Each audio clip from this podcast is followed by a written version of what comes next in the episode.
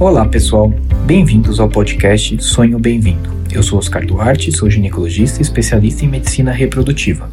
Este podcast é produzido pela Arte Academy, com o apoio da Clínica Vida Bem-vinda, e tem o foco de trazer para você o que há de melhor e mais atualizado na ciência da reprodução humana, com a nossa experiência clínica do dia a dia. Acreditamos muito na força da boa informação e o nosso objetivo é ajudar quem precisa a atingir o sonho de ter um filho, através de conteúdos de alta qualidade reunidos por quem trabalha com infertilidade. Para mais detalhes, entre no site arte-academy.com.br barra podcast.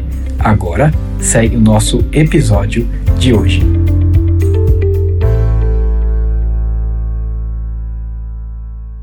E hoje eu vou conversar com o Dr. Lucas Yamakami. O Dr. Lucas é médico formado pela Faculdade de Medicina da USP. Ele fez residência médica em ginecologia e obstetrícia no Hospital das Clínicas, onde ele foi médico preceptor ele também possui título de especialista em ginecologia e obstetrícia pela Febrasgo e é membro da Sociedade Paulista de Ginecologia e Obstetrícia, que é a SOGESP, e da Sociedade Americana e Europeia de Reprodução Humana. Ele também teve o seu doutorado feito pela Faculdade de Medicina da USP na área de reprodução humana e atualmente é médico da Clínica Vida Bem-vinda. A gente vai conversar um pouquinho sobre o tema abortamento de repetição e o uso de bioimunológicos que foi a aula que o Dr. Lucas deu para gente na reunião clínica da Vida Bem-vinda na última semana. Vamos lá? E aí, Lucas, tudo bem? Opa. Seja bem-vindo a mais um podcast. Olá, Oscar, tudo bem? Prazer. Bom, nosso podcast aí, né? Eu sou bem-vindo. Sempre uma honra participar. Muito obrigado aí por topar. Uh, hoje a gente está inaugurando aí um novo modelo, né, Lucas, de podcast, um podcast mais curto, um short podcast, que a gente vai fazer aí em todas as nossas reuniões clínicas. Então, para quem não sabe, aqui na Vida Bem-vinda a gente tem uma reunião clínica científica semanal, né, normalmente às quartas-feiras, e a gente sempre tenta trazer temas aí que são relevantes para a nossa área de reprodução humana. E na última reunião que a gente teve, o Lucas apresentou uma aula sobre aborto de repetição e uso de bioimunomoduladores. É isso, Lucas? É isso mesmo, foi uma aula que, na verdade, eu fiz a convite da SOGESP esse ano, 2021, e que deve ser veiculada aí daqui a pouco, porque a SOGESP esse ano vai ser diferente, vai ser um modelo online em um intervalo maior de tempo, né? E eu aproveitei esta aula, modifiquei algumas questões e trouxe para a gente estudar na Vida Bem-vinda, porque é um tema muito legal, muito bacana e controverso. Vamos legal. lá. Legal. Bom, para quem não sabe, SOGESP é, é, o congresso que a gente tem dos ginecologistas e obstetras, né, daqui do estado de São Paulo. Talvez seja o maior congresso de ginecologistas e obstetras do Brasil. É, com e, certeza é. É o maior congresso né? de ginecologia e obstetria do Brasil, maior do que o da FEBRAS. E número de participantes. Com né? certeza. Eu acho que eu vou falar coisas mais profundas aí, né, Oscar?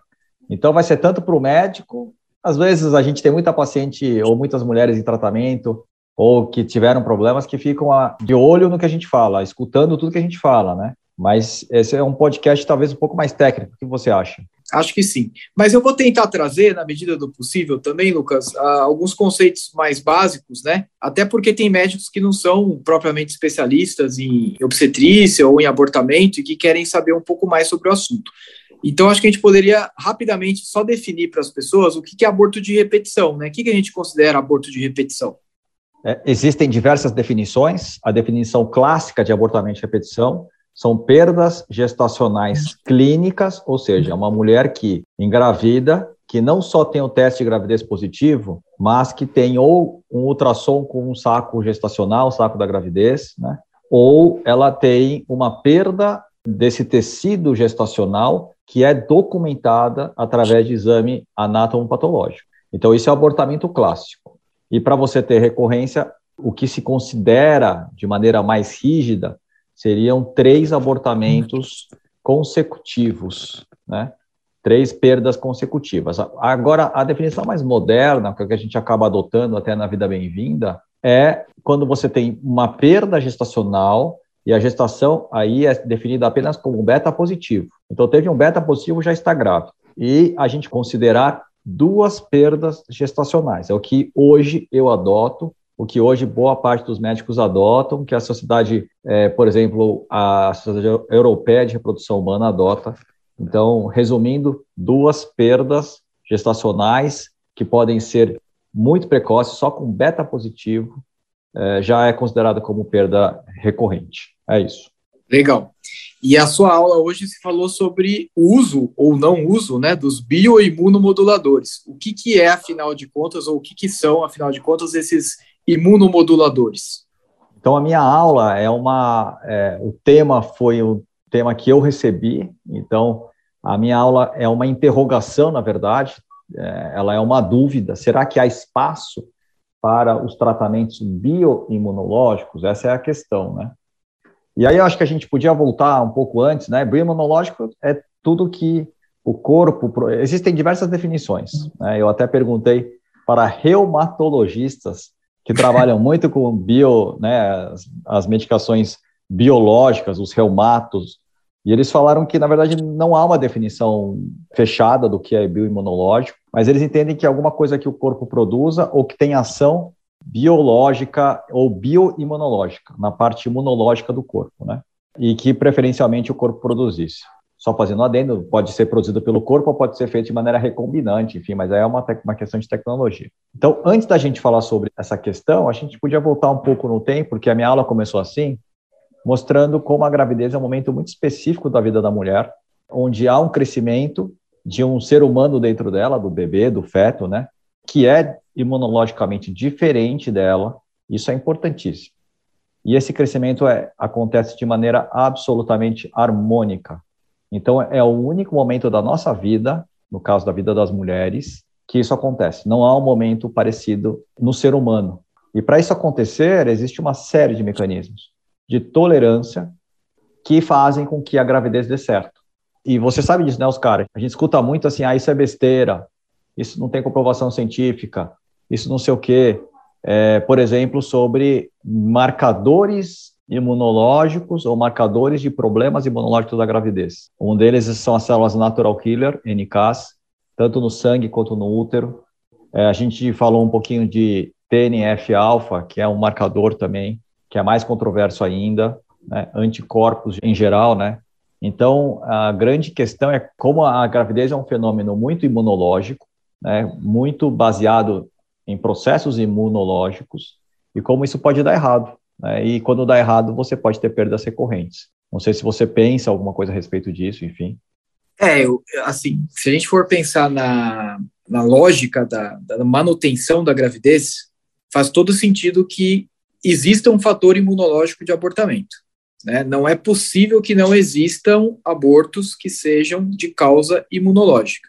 Eu acho que nisso há uma concordância. Eu acho que a grande questão que os médicos questionam é realmente em relação a como detectar isso, como diagnosticar isso, e uma vez diagnosticado, como tratar, que foi um pouco do que você trouxe para essa aula, né?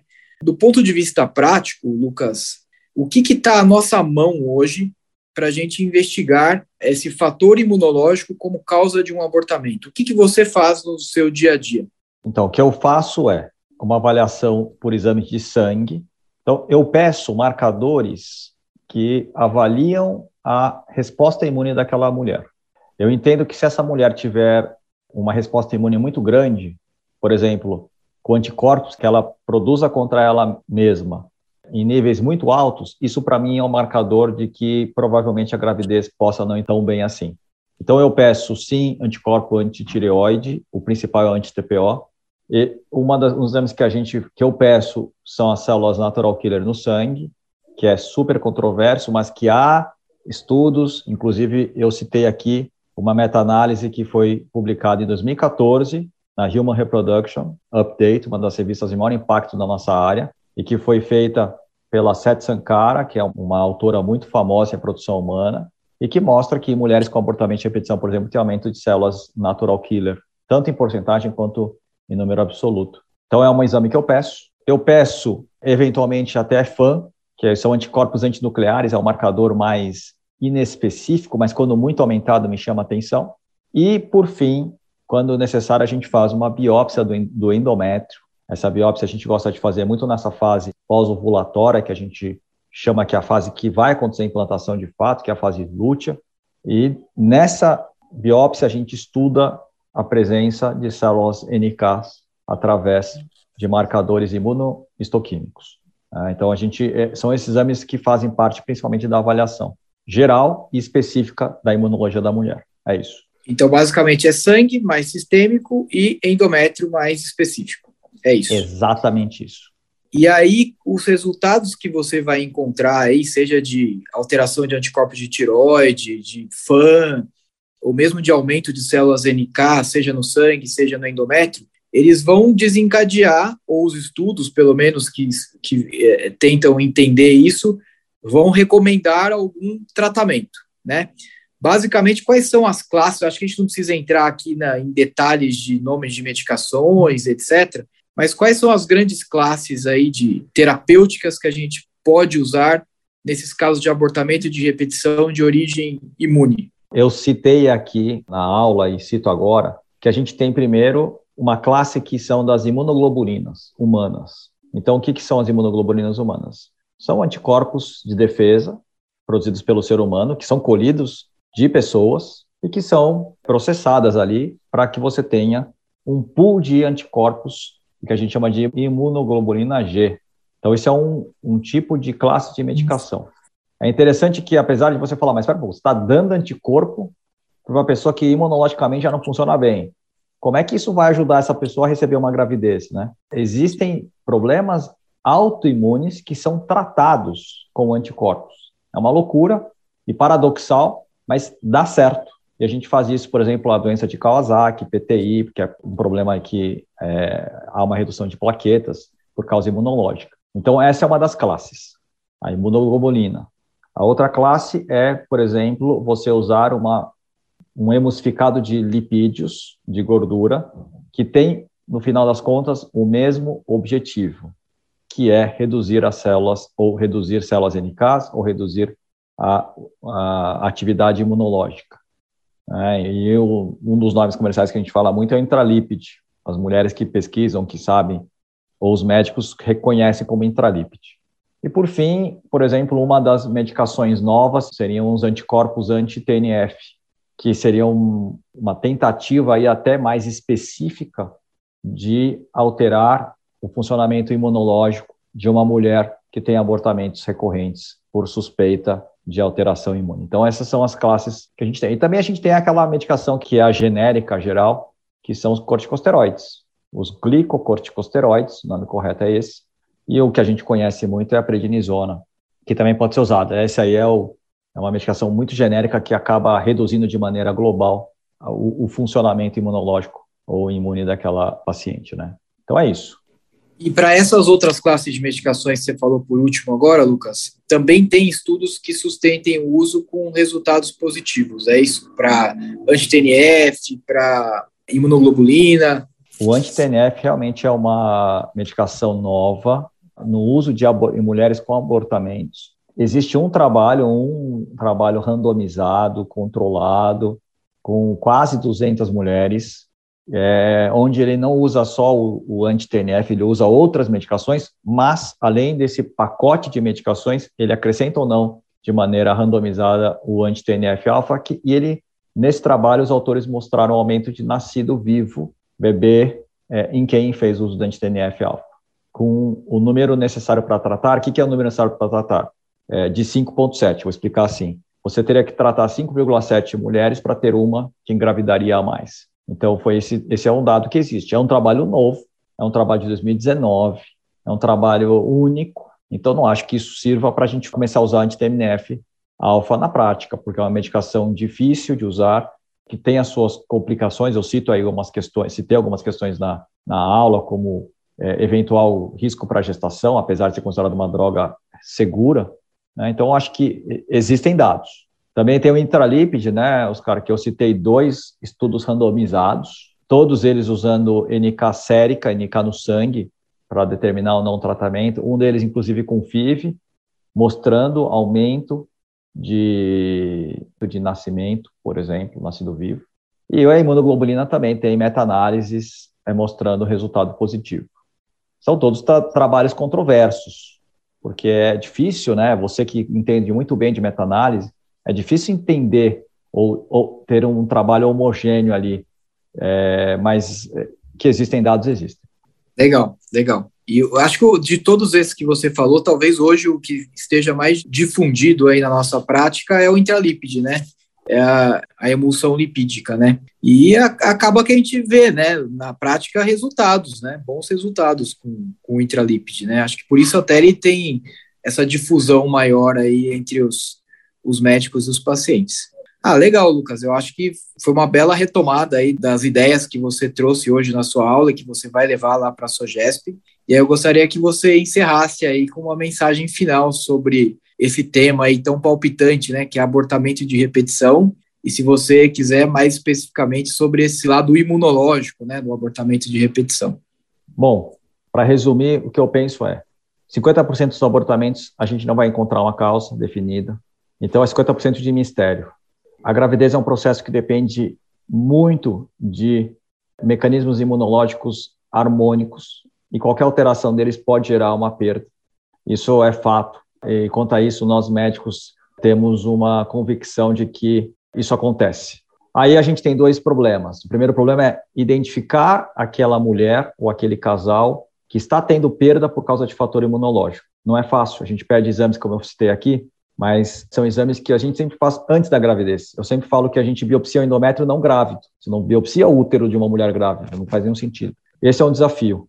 E o segundo desafio é a gente encontrar uma medicação, um tratamento que consiga atuar especificamente nessa questão. Ou, por exemplo, numa NK que funciona demais, ou num HLA que não combina com o receptor das NKs daquela mulher. E a gente tem dificuldade de encontrar essa medicação. Mas o fato é que o que a gente tem hoje tem base científica, apesar de não ser uma base forte, isso é verdade, mas tem, e que são as ferramentas e armas que nós temos hoje. São boas?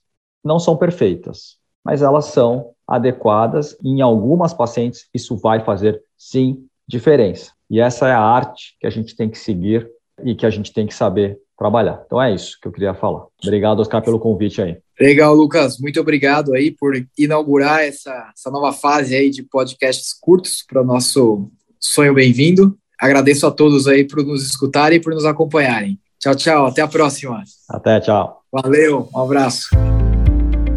Obrigado por estar conosco neste episódio do Sonho Bem-vindo. Se você estiver interessado em saber mais sobre o que conversamos neste episódio, entre no site arte-academy.com.br podcast.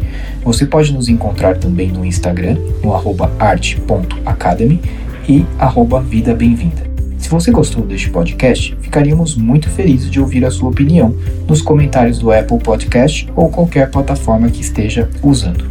Este podcast tem caráter meramente informativo e educacional. Não deve ser utilizado para realizar autodiagnóstico ou automedicação. O conteúdo não é feito para substituir a consulta com um profissional de saúde. Em caso de dúvidas, consulte seu médico. Somente ele está habilitado a praticar o ato médico, conforme recomendação do Conselho Federal de Medicina. Nenhuma relação médico-paciente é estabelecida aqui neste canal. Somos muito transparentes em relação aos nossos conflitos de interesses e levamos isso muito a sério. Para saber mais, entre no site arte-academy.com.br sobre.